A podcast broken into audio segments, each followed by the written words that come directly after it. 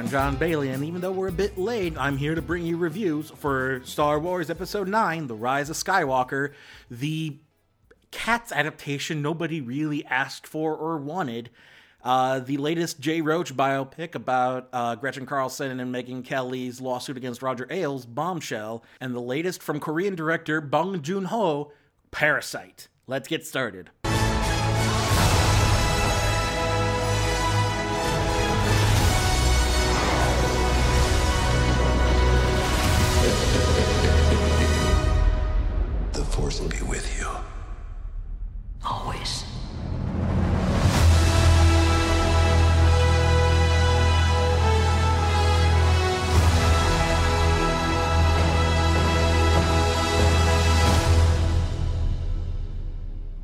I'm gonna try and split this into both a spoiler-free review and a spoiler-filled review. So, I mean, this is gonna be one of those cases where part of my reasoning for the rate for for my views on the on the movie are spoilers, are due to the spoilers. Um, but as far as um, the uh, actual movie itself, without spoilers, uh, least favorite of the new trilogy by far. Uh, I I can't compare it to the prequels because I haven't rewatched the prequels in a while, but it it definitely is not the be- you know it's definitely the worst of the new trilogy, and it's definitely worse than anything from the original trilogy for sure. And I just get the feeling that this is too much of a course correction. They heard a lot of the criticism people had about The Last Jedi, whether it was warranted or not, and they course corrected too hard back to um, J.J. Abrams, who was notoriously bad at ending projects, as seen by things like Lost. You know, when he starts something, he's not, you know, he's great at starting a thing, but when he's trying to continue the story, he's definitely not very good at it. The best Star Trek uh, Kelvin movie was made without him directing, you know? So, yeah, when he he's he's good at starting a new universe, but he's not very great at continuing or ending a trilogy, uh, let's say. But um, yeah, I think overall the story is the weakest out of them all. Uh, I think that the effects are fine. You know, production wise, it is a competently made Star Wars movie, but I just did not like it as much. I just felt like even The Force Awakens did a much better job with these characters than what we got here. And I feel like it's just a complete letdown. It's a by the numbers sort of ending. It's basically like J.J. Abrams traced over uh, Return of the Jedi the same way he traced over A New Hope last time. And it's just it, it feels like it's just pandering to the Star Wars fans who even now after after so much uh, vitriol that some of them threw at Last Jedi, they aren't buying into this new one. And I think Disney's finally coming to terms with the fact that there's no pleasing these bitter old hacks who just hate Star Wars because it's not what they grew up with. And they grew out of this franchise now, and it's not for them anymore. So I think they need to double back and just let just let new people tell their own Star Wars stories and forget about the and there's just always accept the fact there's always going to be this vitriolic part of the fan base that they just have to you know either excise it some way by turning them away or just for you know ignore you know? It's just the nagging you know asshole in the background is just always going to hate what you do no matter what then you're just going to have to accept that. But uh Rise of Skywalker is just ultimately a too, it's too much of a safe bet by the filmmakers to be any you know like that's the thing i liked about last jedi is it took risks. It didn't you know it didn't work for everybody. I can accept that but it took risks way more so than uh force awakens did which i mean force awakens is just like a return to form like hey we're back to regular star wars. But since we got last jedi and we sh- and we got whole new aspect of the universe that we could see and new possibilities the fact that we're just going back to square one again is just like it feels like a defeat. It feels like they gave up and didn't want to try new things anymore. Like oh no this is too spicy. We got to go back to our bland safe uh boring stuff again. And it's just like why? Why why where's the fun in that you know? This is you know you don't want this whole thing to stagnate. And i'm hoping that they um allow for more creative freedom like with uh johnson and allow these allow new uh filmmakers to just tr- tell their own stories and be unique and interesting. And you know, my nephew and I, when we were walking out of Rise of Skywalker, he was like, "What if we got a band of brothers from with uh, clone troopers towards the end of Order, uh, the Clone Wars, and following the events of Order 66 and they go rogue. Like, wouldn't that be an interesting series of movies? And I'm sure there's stuff in the uh, expanded universe.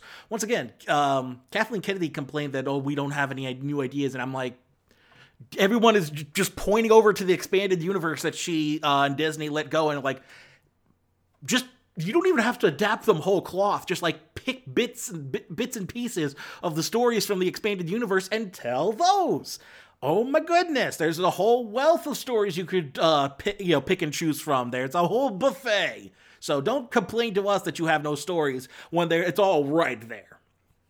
But yeah, I think that does it for the spoiler free portion. Uh, if you want to skip ahead to um, cats, go ahead. Uh, but from this point on, we have spoiler alert for Rise of Skywalker. Spoiler alert! Spoiler alert! Spoiler alert!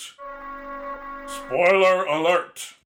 See, while the story itself, and you know, spoiler free, uh, I just sound disappointed. It's when I get into spoiler territory that I get genuinely upset because one of the best aspects of the Last Jedi to me was the acknowledgement that Rey was a nobody. She uh, she may have been Force adept. She may have you know be power may be powerful with the Force, but none of that comes from her lineage. Is the idea of the, the destruction? It's the it's iconoclasm in Star Wars. It's saying kill your heroes, become your own hero, and so Abrams decides, nah, screw that. We're gonna make her Palpatine.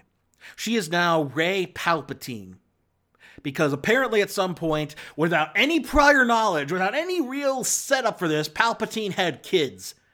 And he had a granddaughter who is now Rey. It's all the big setup to who was Rey's parentage was. It's all about her becoming a Palpatine. And like, if, like, that's the whole thing is like, it didn't need to be a Palpatine to tell this story. Like, if the idea was it turned out she was the daughter of a Sith Lord, make it so that it was a Sith Lord. It, like, that's the whole thing. You could just make up a Sith Lord you know, it, or just she had, or just maybe you know, the Sith. She was found in a system populated by Sith or something like that. You know, her parents, um, you know, were Jedi and you know were were Force adept, but they were surrounded by you know they they had ties to the Sith Empire at some point you know, in their family line or something. Once again, it didn't have to be Palpatine. Bringing back Palpatine is throwing up your hands and saying, Nope, we got nothing better. We have no idea what else to do, so Palpatine was the puppet master. Palpatine's behind Snoke. Palpatine is the one who turned Ben Solo. It's all been Palpatine. Palpatine, despite the fact that he died, it would be one thing if they were fighting a ghost. If they had to fight Force Ghost Palpatine and they couldn't get rid of him that way, that would be something. But no, Palpatine's got a clone body or something, because I know they did that in the comics after Return of the Jedi. They brought back Palpatine. The, the, the laziest thing you can do in Star Wars is bring back Palpatine. It is the laziest, it's basically you throwing up your hands and saying, We have no idea what else to do. Palpatine's back now. And bringing back Palpatine is the is the dumbest idea and was a terrible way to end this trilogy. It just basically said, "Eh, you know what? We don't have to, you know, we don't even need to know Snoke can be explained in like expanded universe comics. The only reason Boba Fett got as popular as he did was because of the expanded universe. Like we didn't need Snoke to be explained in canon in the movies where he came from. It could have just as easily been Snoke was just a Sith Lord that that came up in the interim uh, between Return of the Jedi and Force Awakens. Like it didn't, we didn't need Snoke to be explained as some sort of manufactured over, you know, Dark Lord by Palpatine as one of his pawns in his game of 3D chess, his 6D chess of explaining the, all the machinations of the trilogy. And it's just like, oh, you lazy sons of bitches, you just literally gave up and said, we have no, I, we have no better ideas. uh, not to mention the fact that they just th- completely throw Rose Tico under the bus because she was the least favorite new addition, so she's barely in this movie. Um, I will say what they do with Carrie Fisher is fine. Like that's about as as much as I expected them to do with Carrie Fisher, and um, it's not bad, but it's not like great either. It's just you, you, it is what it is. You're just working with um, what what you know what you're what you know, the hand you're dealt with. Personally, though, uh, I feel like I feel like the whole I feel like the whole idea of like Rey giving in more to her dark side urges didn't need Palpatine. Like here's what I think would work better. Instead of because like the whole thing works towards Ben Solo's redemption. And Ben Solo's redemption is basically on a dime, essentially, in the movie. Ben Solo's redemption arc essentially comes down to Mommy, Mommy noticed Mommy Mommy remembers me, and then he's good again. Like that's whole his whole thing is that Leia gets in contact with him and he becomes good again. Like, wouldn't it have made more sense if Ben Solo didn't get redeemed? Like, he like she keeps saying, "Oh, there's some good in you. There's some good in you. There's some good in you." There was never good in me. Make it so that it's her envisioning good in him where there is none. Make it sort of like one of those toxic relationship sort of dynamics where it's like, oh, there's so there's still good in him. I can feel it, and but no, she can't feel it. It's her placing good in him where there is none. And so he doesn't get redeemed by the end. He maintains his will, he maintains his role as a Dark Lord, and essentially attempt to trick her into becoming his apprentice. And it's her overcoming that and putting him and striking him down. And it's only in uh, his final moments where uh, he begins to kind of re realign himself with the force and he kind of meet like ha- wouldn't it be something if like force um b- uh, like like as he's about to die force anakin confronts him and it's like because that's the whole thing is like there's there's so much fan service fodder thrown in this movie. Of like oh here's all these people that you know. Like every single jet actor who's played a jedi in this movie shows up in a cameo. And i feel like you focus so much on solo's admiration for vader that having him finally having to confront vader um, would be like his final moment of like this is when he gives in um, and realizes that like like maybe you know he's not redeemed until the point where he has to confront his past and it's like it takes conf- being confronted by the one he's idolized for so long and being told that no this is you know that this this this, this is not the way. This is not the way. This is not the way. Um i don't know. It's just not to mention the fact that ray is given like apparently they do have force healing power in this now. So basically everything that anakin could have done in uh, episode three was possible, but once again, everything they throw in this movie just retcons everything. It just throws everything up in upheaval, and it's just like, God damn it! Now where the hell are we? So. Yeah, Rise of Skywalker is a just complete hot mess and completely ends the entire saga up to this point on a bad note. This is this the worst way to end the tri- the end not only this new trilogy but the entire Skywalker uh, storyline. It's just a terrible note to end on, and I honestly can't see myself ever revisiting this one. You know, in Return of the Jedi you can revisit. You know, it's got moments of goodness in it. Revenge of the Sith maybe it it, it tends to be the best of the prequels, but this end the end of this trilogy skip it. I honestly can't imagine going back and revisiting this compared to even the other uh, bad, worst Sky uh, compared to even the worst other Star Wars movies.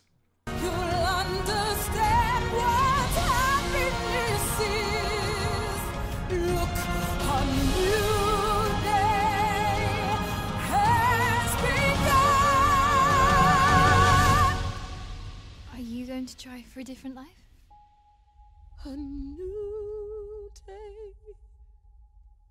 has.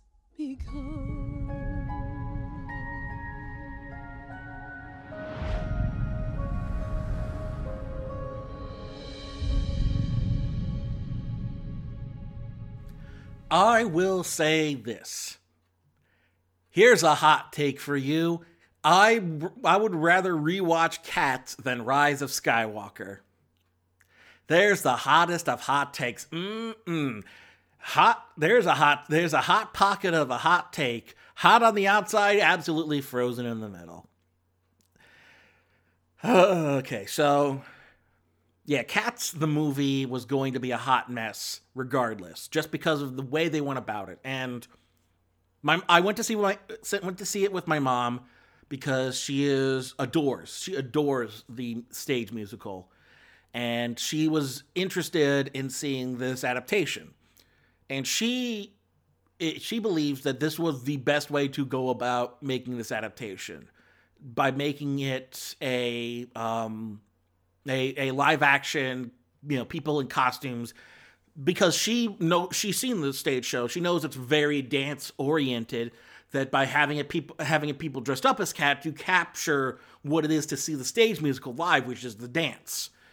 The problem is they got a director who is terrible at shooting musicals.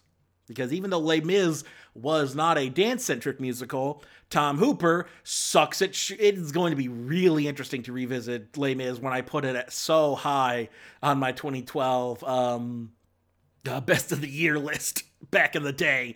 Uh, it's going to be so much fun revisiting Les Mis in retrospect because, woof, yeah, it's going to be weird thinking that that was the be- one of the best of the year behind things like the Avengers. Oy Um, yeah, it's it really is. Um, it's it's it's it's mind-boggling trying to watch this movie because it's totally inconsistent, mainly because you've thrown in two actors who are terrible at comedy.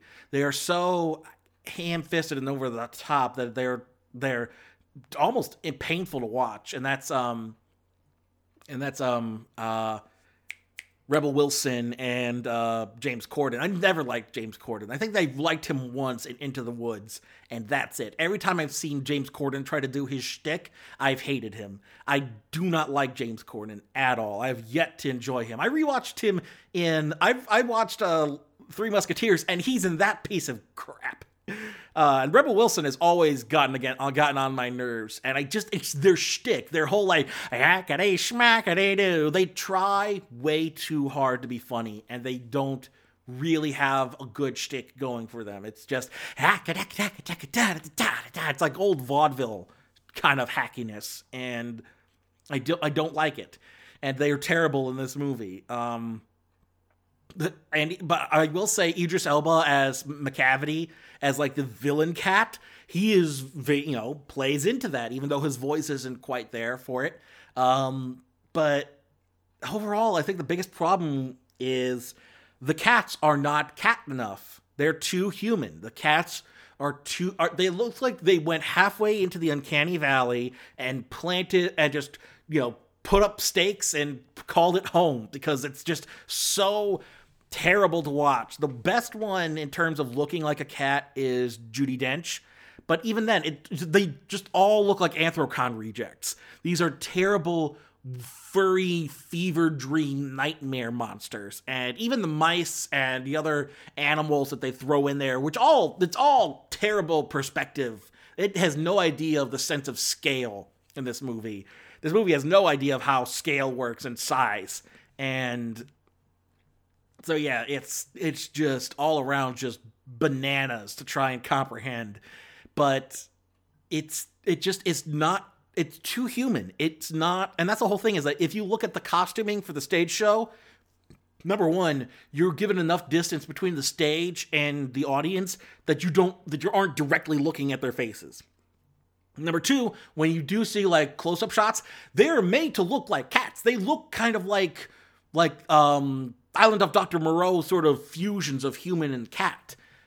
These, these are just human faces CG planted on a furry cat body, like anthro cat body. It's so unsettling to watch. It is so terribly designed. And it's just, um, it's, it's terrible. It is so terrible.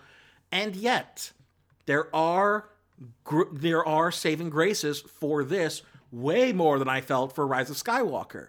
And I think the biggest thing is that you do have a solid cast. Judi Dench, um, the main, the Frances, uh, uh, Francesca Hayward, Francesca Hayward, uh, whoever's playing the, the newcomer is playing the lead cat. Um, Jennifer Hudson is the standout performance in the whole damn thing because she gets to sing the best song in the whole movie, Memory. And when Jennifer Hudson sings it, given all of her character buildup and given her performance, it's the it is the only thing that made me feel anything besides what the hell. Like this is the Jennifer Hudson as uh, whatever her cat's name is, singing "Memory" is the only part that didn't make me actively say "WTF? What the hell's going on?" And like, oh, oh, it's oh, it's so pretty. Oh my god, I love it. Oh my god. And then the ending is just like, what the hell's going on? So like, there was one shining moment where it was actually really good, and everything else is just nonsense. And I think the problem is also like with Les Mis, so much of the movie is just like medium shot, face shot, medium shot, face shot, wide shot, medium shot, face shot. So many close ups of these cats' faces, and they look don't look the cat enough to overcome the uncanny valley. They're too human. Why are we looking at these cat faces when they're human faces? It is so disturbing. Stop it. Stop it. So yeah, um, it's not the worst thing of the year by far. I've seen way worse this year. And yet it is it is it's almost it just can't be enough to be worth watch worth like watching the same way that the room is or that uh showgirls is. But it's not campy enough to be as fun to watch as showgirls and the room. It is just bad enough to not be fun but not bad enough to be that kind of fun and shout out to Nash on Twitter who can't understand that this concept, this this aspect of like so bad it's good style watching because he um, mentioned in a whole thread of like this is basically the movie equivalent of taking a, a carton of soured milk and saying, "Dude, this is awful. Smell it. Smell this. Isn't it awful?" And it's like. Yeah, I mean, I, I can understand not wanting to be part of that experience, but there's just something about I think the difference is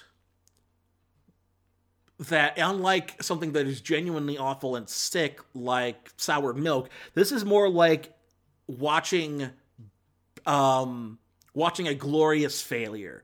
It is just witnessing something that you're almost never likely to get the chance to see again.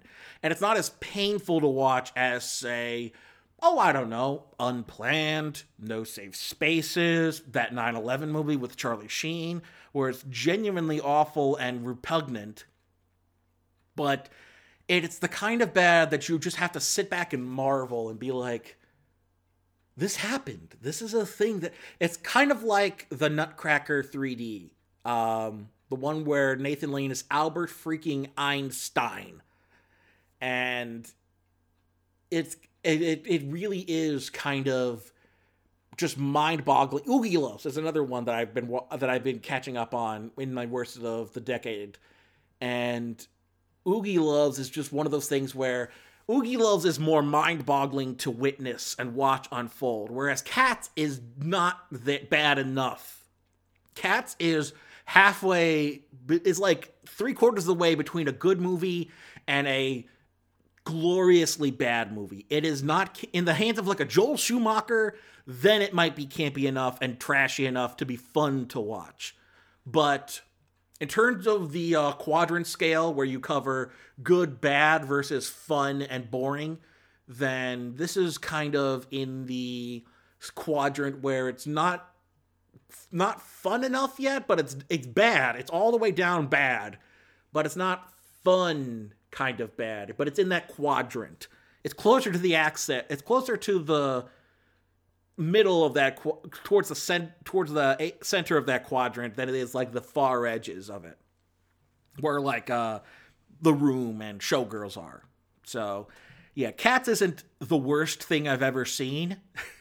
Y'all haven't seen shit if you think this is the worst, but it's it's also not a fun kind of bad yet. It is partially there, it just never made it over that hump. So, cats, I mean, Sure, go ahead. Personally, I'm waiting for my Rats the musical live action movie. Where is that? We're rats, we're rats, we're furry and forlorn. We live in sewers, love in sewers, and our hearts are torn. There's a callback for you. Sweetheart, this is an island of safety and truth. There's a man! Ready to go to war? Oh, yeah.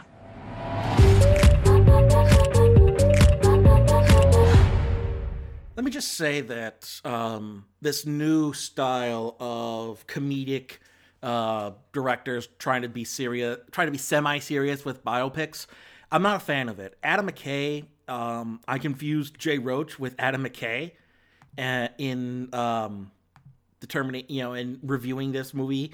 Both are, I mean, the it is a similar sort of um, comparison. Adam McKay being the director of the other guys, Anchorman, Step Brothers, Talladega Nights.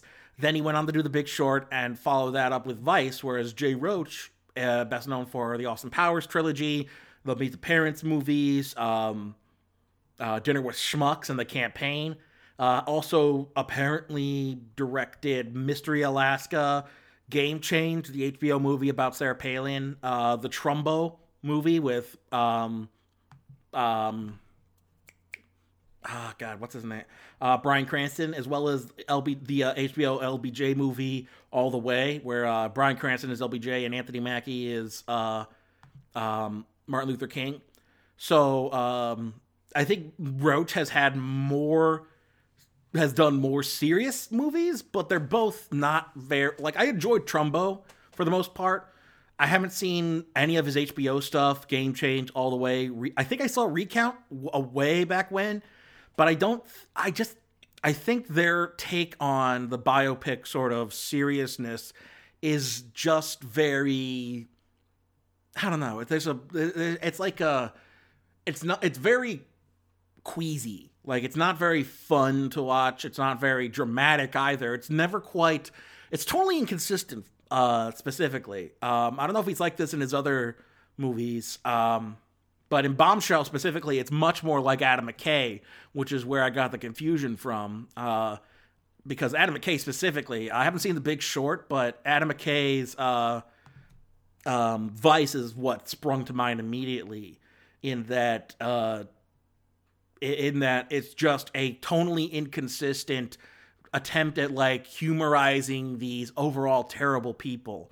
And what and I will say um trying to you know making a more humanized version of Megyn Kelly and Gretchen Carlson uh, is easier than doing it with uh, war criminal uh, Dick Cheney. But uh, I will say that like once again, the main and again the main story here isn't specifically Megyn Kelly or Gretchen Carlson, even though they're the main the main characters in this story.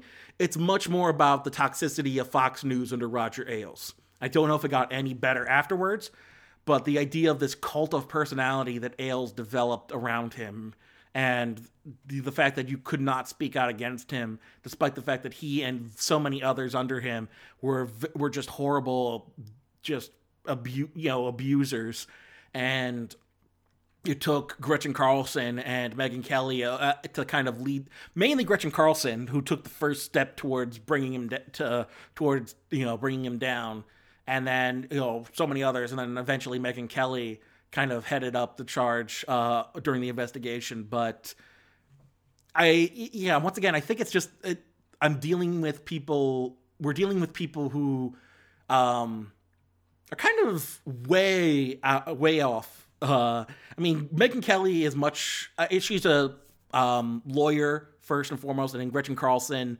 is. Um, you know, I, I, think she's a lawyer. I think a bunch of them were lawyers, but I think we're so used to them being uh, stereotyped as these sort of Stepford wife style, like blonde, blue eyed, like, yay, go America. and I think the fact that they, you know, the fact that so many of the Fox team, Fox News style is that sort of, you know, hot looking like beauty pageant. And so many of their former anchors come from beauty uh, pageants. Um, that, that, that you get that stereotype that they're not that you forget that a lot of them are like lawyers and um, you know very uh, you know some of them graduated summa cum laude, and you're dealing with very smart people, but the fact that they're being used to spout absolute nonsense is also not helping either. So I mean, we're dealing with people that have get built up a level of like animosity, especially if you're not within that conservative camp.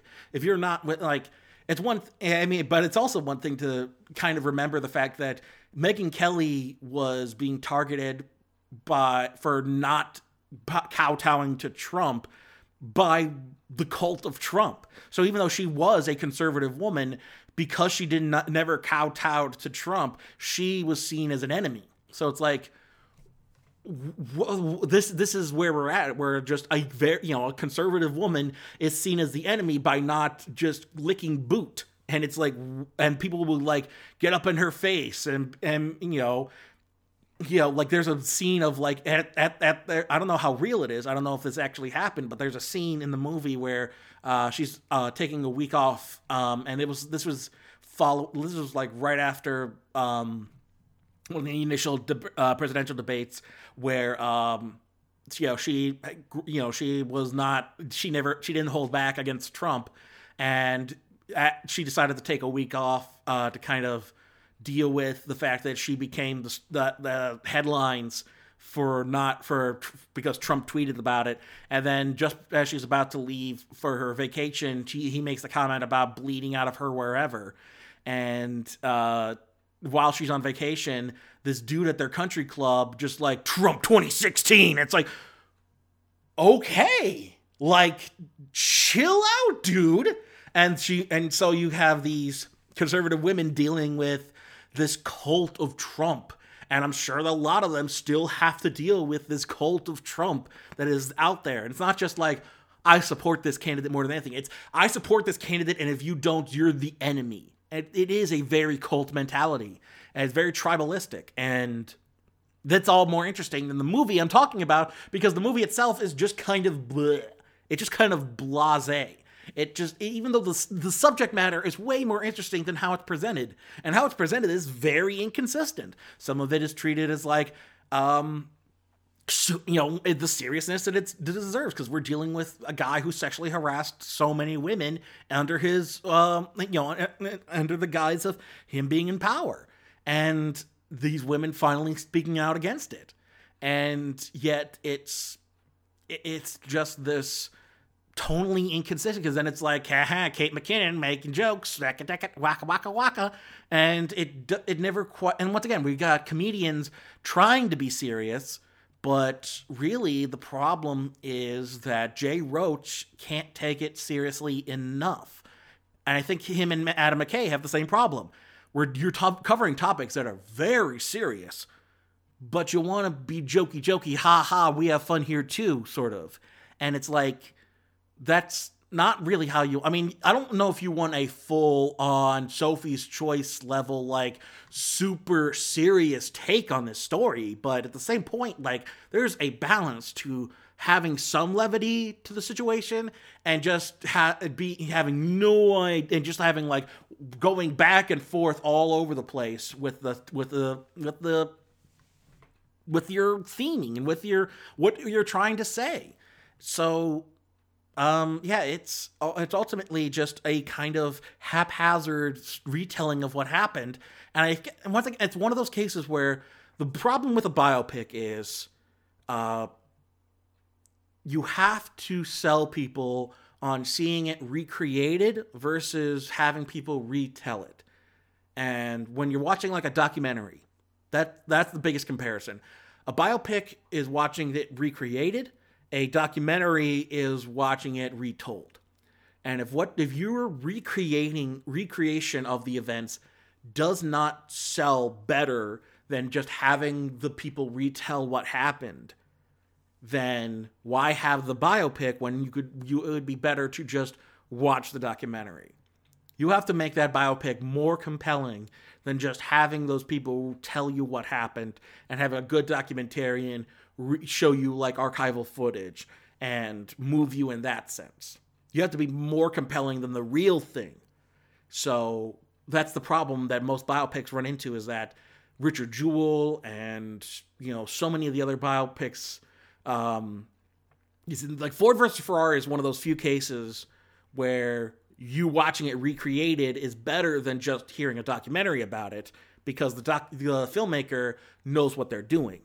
But Richard Jewell, this, so many of the other biopics uh, about the you know that that come out more often than not, they just kind of fall into the lap of we are being serious, but we don't have the heart to really push past the like they just kind of rely on the story moving you. And if that's the case i would sooner just you know have it told to me by the actual person. But that's just me. I will say uh, i will give the movie credit that it opens with you know the disclaimer that this is you know based on true events but things were changed for legal purposes and for dramatic purposes. So at least it's not up its own ass claiming to be the true story of what happened like some biopics do. So at least it knows um you know where it stands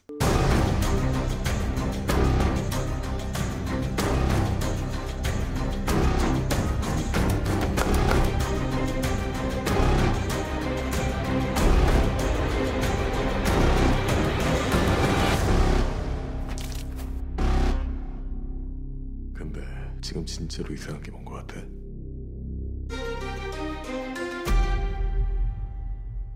And last but most certainly not least, the best thing I saw all week was Parasite by Bong Joon Ho. Uh, this is the director, um, for those of you unaware, uh, Okja, one of my favorite movies from the last, uh, uh, from 2017, um, as well as The Host. That's where I know him from, but he's he's a very prominent uh, South Korean director. He also directed Snowpiercer, for those who've seen that. Uh, so he's gotten some crossovers um, films in the, under his belt, but he's basically he more he's more or less a South Korean director with some Hollywood experience. Um, I don't. I'm trying to remember what else you might know him from, but uh, but basically, yeah, Bong Joon Ho's newest uh, movie is Parasite, which is a family drama about um these people who are uh Oh, that's why it keeps throwing me off. Uh, it's about a family drama um, about uh, where they are stuck in poverty, and then they have the opportunity to elevate themselves. Uh, uh, given uh, when, when um, a when, when the son's friend offers him the chance to teach English to a rich girl, and while he's there, the family is dealing with needing a new needing a new art needing an art teacher for the rich for the rich son there. And then they come up with this idea to have the entire family kind of leeching off of this rich family by being their employees. And um yeah it's it's a very very well made movie. It's definitely the best thing i saw all week I think my problem with it though, it's getting gloriously overwhelming praise by most people, and I'm not saying it doesn't deserve that, but I'm at the point where I most of my favorite like if you've listened to me long enough, most of my favorite movies and most of the things that I consider like the best are things that go over and beyond like simple family dramas. Like this was never going to be my favorite of his movies. I still prefer Okja the host, Snowpiercer, those are trying to be bigger things. This is what I go for cinema. I go to cinema not just to witness stories that I could just see hear by talking to people on the street, you know. Um, not to say that this is something because I mean the big twist. I won't give give away the twist because I went into this blind and so should you. Let's just say the big twist is just like you never see it coming, and it is bananas to watch it unfold after that twist. But it is a very compelling uh, drama and eventually thriller, but because I mean you've got the thrill uh, thrill of um, the, how this family is going to keep from keep this rich family from figuring out what the game is. Because they're they, they they've they fudged their credentials to qualify for these jobs. And it's like you know it's it what what's going to happen if anything starts to unravel. But suffice to say that uh, Parasite is a, you know it's a story of class struggle more than anything else, and so you've got this poverty-stricken family wanting to find wanting to finally get a taste of that good life, and what happens when um and you know and what cost and then you know kind of telling the story kind of the theming being what at what cost is having that good life going to you know going to be too much? So it's um it's a really uh solid movie. My thing is i think it could be better it would have been better maybe if like 10 minutes shorter. There's a, there's a constant theme thing i'm finding in a lot of movies is that you if you're not just if your ju- uh, a runtime isn't justified i'm gonna dock your points. Like if you can tell like con- con- concise storytelling is much more important to me than dragging things out for artistic purposes. Like one of my things with um ford versus ferrari is it's a great movie it did not need to be two and a half hours long. You could have easily cut that down to about two hours no problem. So the idea that you're you know you're not that movies should be shorter but the idea that like concise storytelling you know brevity is the soul of wit as it were. And if you don't have anything to really say to me beyond a certain point then why are we still talking you know? Like you know i mean it's maybe maybe it's because i'm getting older and i'm trying to catch up on so many things. And there's just so much out there that like if you're not kind of keep you know if you're not hitting me with this stuff like it would be one thing if i really felt the story was worth that length. But I, I, feel, I definitely felt at points while watching it that like this is dragging its feet a bit. We could kind of speed this up a bit. Um, but it's also my taste. I've never been into that indie style. Um, and i think i mentioned this recently with something i forget what but just like that indie style of filmmaking where it's very quiet very downplayed very close to the chest I- i'm not into that. And i don't need full-on melodrama but like mo- give me more. Like why uh, i kind of want you to justify why i'm sitting here listening to you tell me this story rather than just you you know rambling on for a bit i don't know. That's just me. That's how i that's how i approach film as a storytelling medium. You need i need to know what the end game of your story is and after a certain point you're not eh, you're kind of dragging your feet a bit then you know i'm not gonna hit it. You know that's just me. But yeah, Parasite is still a very good movie, and I highly recommend it. Um, it's not, I may not be playing near you, but if you get the chance to see it, it's Bong Joon Ho. You can't go wrong. Dude- I have yet to see a bad movie from this guy. Snowpiercer is a bit of a mess, but I have yet to see a bad movie from Bong Joon Ho. I've also only seen like a, a third of his output, but from what I've seen, he is a, a- just an excellent filmmaker, so you can't go wrong with him. Um, that about does it for this week. Uh, I will say, um, yeah, it's it's definitely been quite a quite a journey this year. Um, and yeah, uh, this should have been out earlier, but I've been dealing with um, trouble sleeping and a lot. I my depression uh, meds have been kind of throwing me off, so uh, it's it's been quite a last couple of weeks, and um, I'm hoping to kind of catch up on the end of the year lists and get those ready for. It's going to take a lot of cramming because I because of the depression I haven't been watching as much, and it's going to take a big cram session uh, leading into the new year. But I think I can ma- manage it. Um, I'm not going to do a full uh, trailer talk this seg- uh, this uh, for this episode, but once again, if you want to hear trailer talks for the upcoming movies, then leave me comments uh, on the website or on the Facebook page or send me emails, tweet at me. Let me know that this is what you want from me. I want to know what you, the listeners, want out of this podcast because I would much rather, you know, if I don't, I don't want to put in stuff that you don't listen to it for, you know.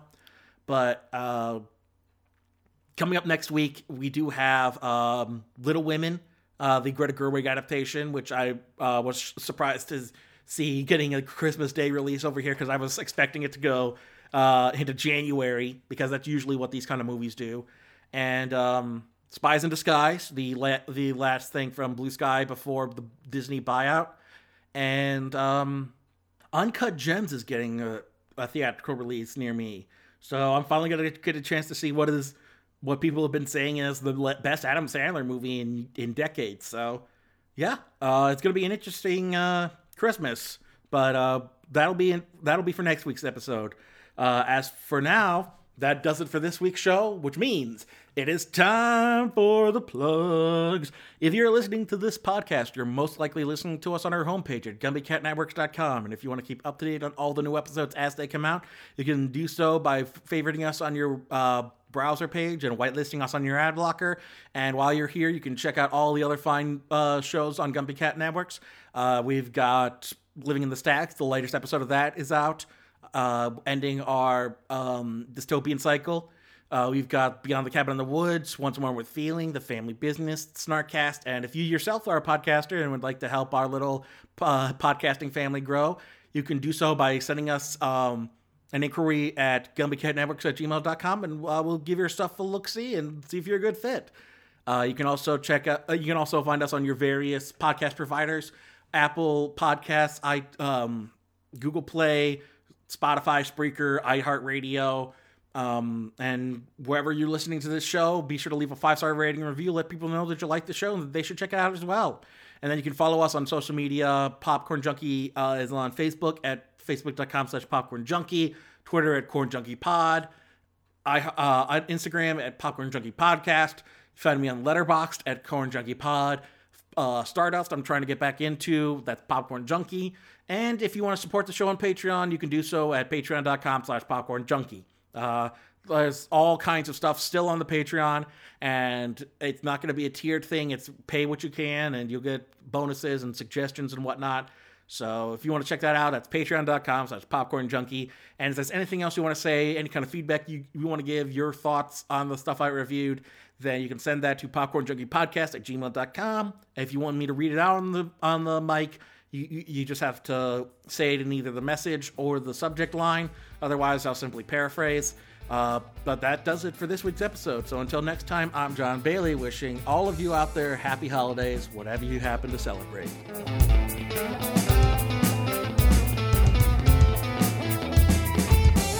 Theme song for Popcorn Junkie is Funky Popcorn by the M. Look up Funky Popcorn by the letter M on SoundCloud for more of their music. Artwork provided by Nafyo, N A F Y O. Look up nafyo.deviantart.com for more of his artwork.